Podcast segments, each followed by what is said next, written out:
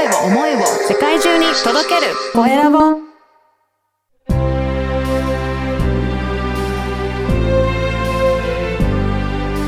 経営者の志。こんにちは。フリーアナウンサーの山口智子です。ここ2、3年でかなりクラウドファンディングに挑戦する方も増えてきて、この日本でも定着しつつあるんじゃないかなと思うんですが、このクラファン、私も実は今年挑戦しました。そして今回のゲストは、クラウドファンディングのプロデューサーの方です。あこんな風に活用できるんだなといういろんなアイデア、その魅力たっぷり伺いました。どうぞお楽しみください。それでは今回のゲストはクラウドファンディングのプロデューサー小西浩二さんです。よろしくお願いします。よろしくお願いします。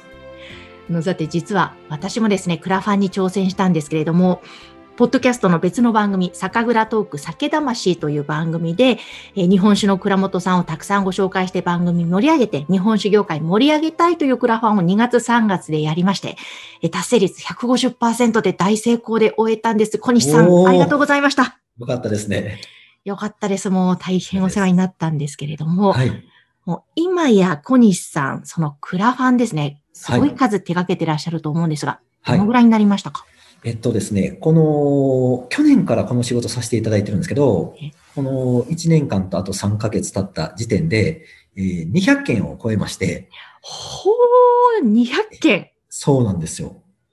それ、いや、去年1年間で130件、あの、やらせていただいてたおそらくあの、1年間で100件以上クラウドファンディングした人って多分日本にいないと思うので、その時点で日本で一番クラウドファンディングをしてるっていう形で歌わせていただいてたんですけど、はい。今年1月、2月、3月でもうすでに70件以上やらせていただいているので、あの、去年の倍ぐらいのスピードでご依頼をいただいている状況ですね。えー、すごい。それ、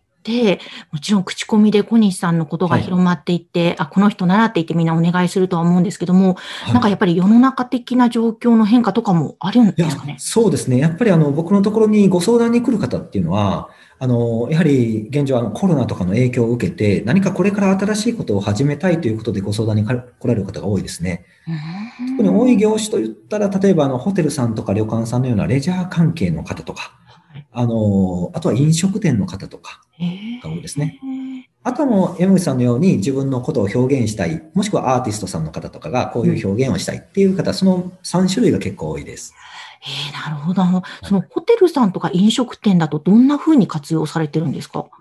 例えば、あの、飲食店さんだったら、だったら、あの、新しく、あの、宅配サービスを始めるために、それの予約としてクラウドファンディングを活用されて、集まったお金でホームページを作って、今後はそのホームページで、えっ、と、集客していくというようなイメージの方が多いですね。なるほど、そうか、そのお店だけだとなかなかこの規制が多い中で難しいから宅配に切り替えて、それをクラウドファンディングを利用してもっと盛り上げると。はい。わ、でもこれはいい活用法ですよね。そうですね。ですので、飲食店のプロジェクトがかなりありまして、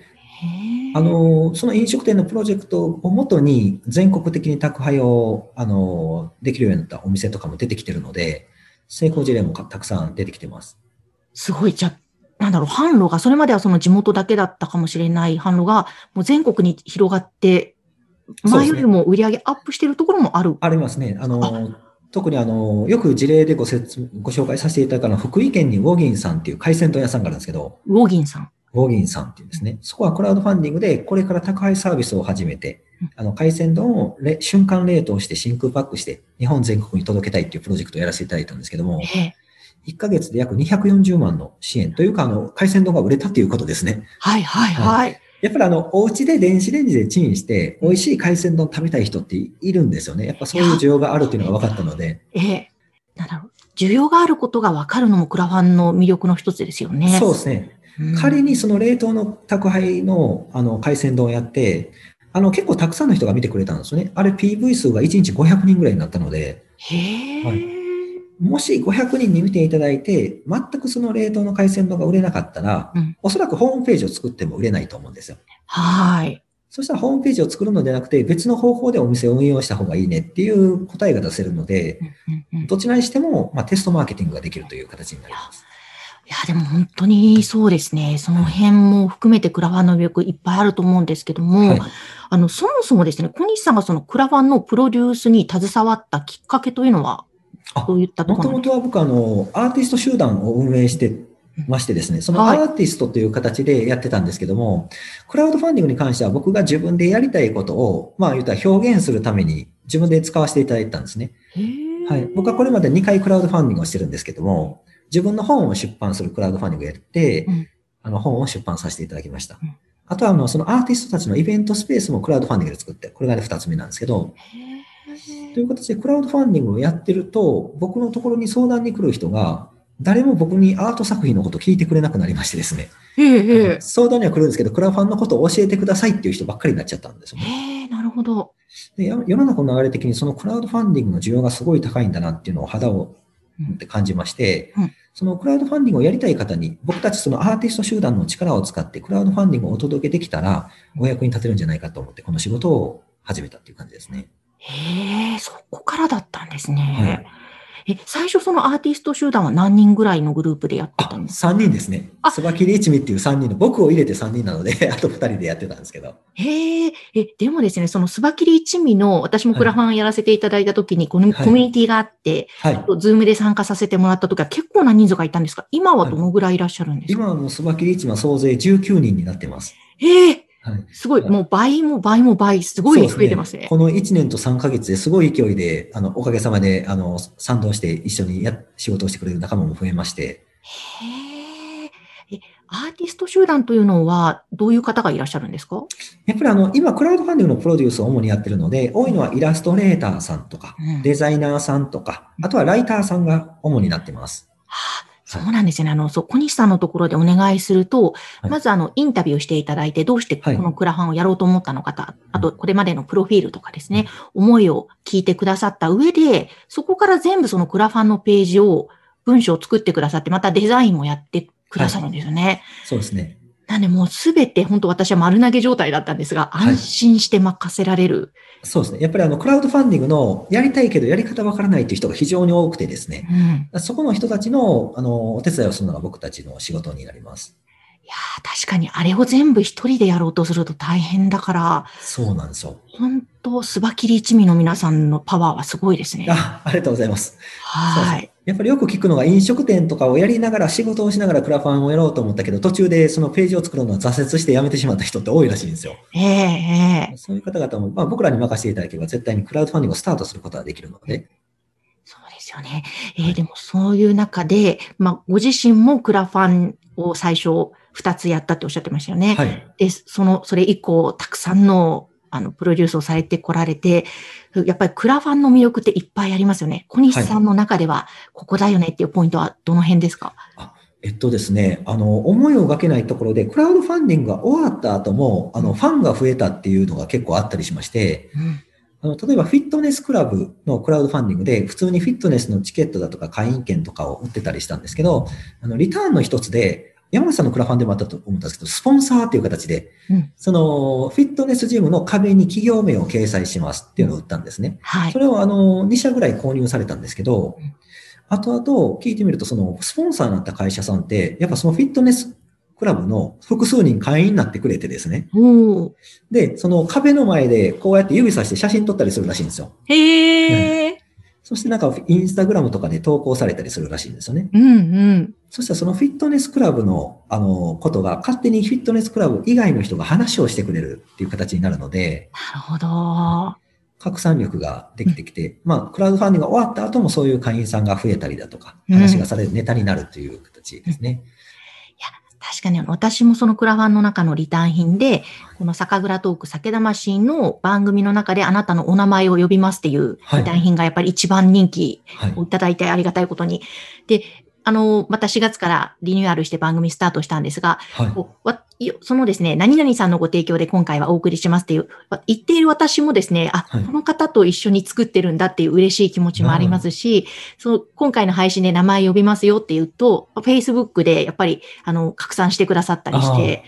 いいですね。嬉しいですね。なんか、はい皆さんと一緒に作っていってる番組っていうところが嬉しいなっていうのがあそうりますですよね。やっぱりそうやって作品とか、その何かの一緒にできる仲間を増やせるっていうのがいいと思いますね。ですね。え、他にはどうですか？クラファンの魅力。あ、あとですね、あの、今僕のお客さんで、あの、今実は僕、あの、月額制のサービスもやってまして、はい。あの、通常、あの、今、6万6千円の着手金で1回のクラウドファンディングをさせていただいて、うん。集まったお金の10%を成功報酬でいただくっていうのが僕のシステムなんですけどうん、毎月のように僕にクラウドファンディングを依頼されるようなうん会社さんとかも出てきまして。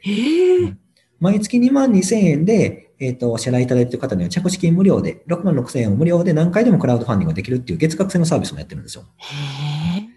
そのお会社さんは、あの、食品卸の会社さんなんですけど、ええっ、と、ナッツの燻製っていうのが、その会社にめちゃくちゃ余ってっていうご相談をいただいたんですね。はい。で、なんでナッツの燻製が余ってるのかっていうと、うんナッツの燻製っていうのが誰が買うのかっていうと、うん。あの、バーとかパブが購入されるんですよ。ああ、おつまみですね。そうなんで今、緊急事態宣言の影響で、うんバーとかパブが時短になってる、もしくは空いてないので、うんもう買買ってくれないらしいんですよ、おつまみを。はい。で、大量に余ってて、このままだと賞味期限が来てしまうと。うんいうところでご相談いただいて、僕たちがやったクラウドファンディングは、その、今、このままだと破棄しないといけないものを、ご自宅に届けようというプロジェクトなんですね。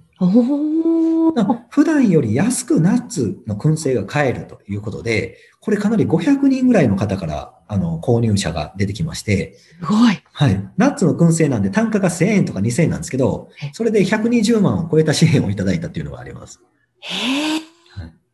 はいなるほど。そっか、そう、あの、そういうね、コロナの影響でそういう事情を持ってらっしゃる方、まあ、他にもきっと食品を扱ってらっしゃるから、それを毎月のような形でクラファンを利用していると。そうなんですよ。で、そのナッツの燻製の次の月に、実はフグが余ってるって言われてですね、ええ。あの、去年忘年会とか新年会なかったじゃないですか。ああ、はい。だからフグが大量に余ってるんですって。だからこれも、あの、クラファンをやって110万円分ぐらいフグが売れたっていうのがありまして、うわ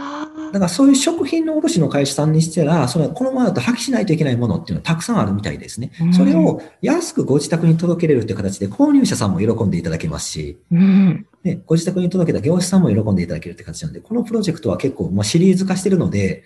あの、僕たち、あの、スバキリチームの中では、このままだと破棄しないといけないプロジェクトって言って、シリーズ化してやらせていただいてます。面白い。え、なんかちょっとクラファンもちょっとカジュアルにで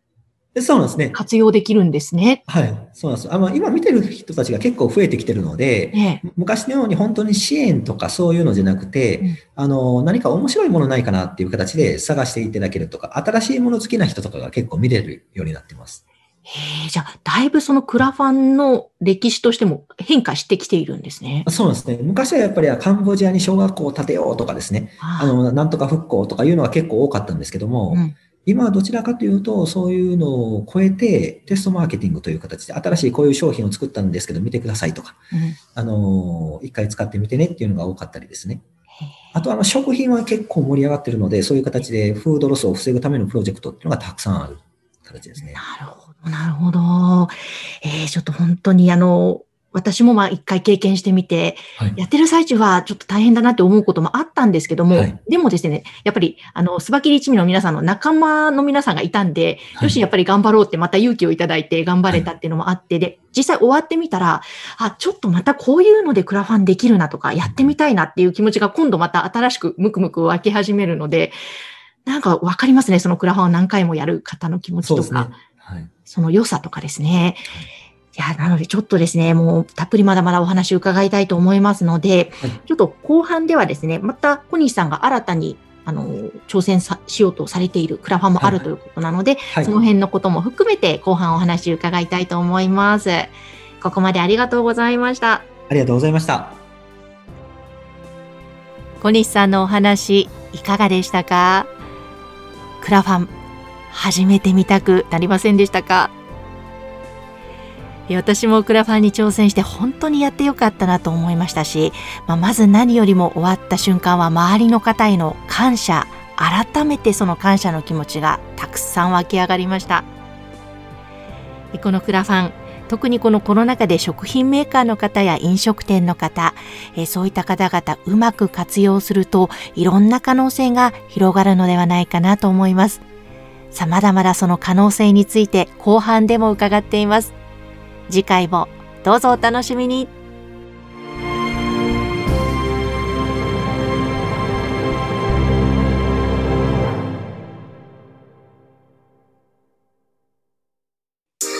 声を思いを世界中に届けるコエラボ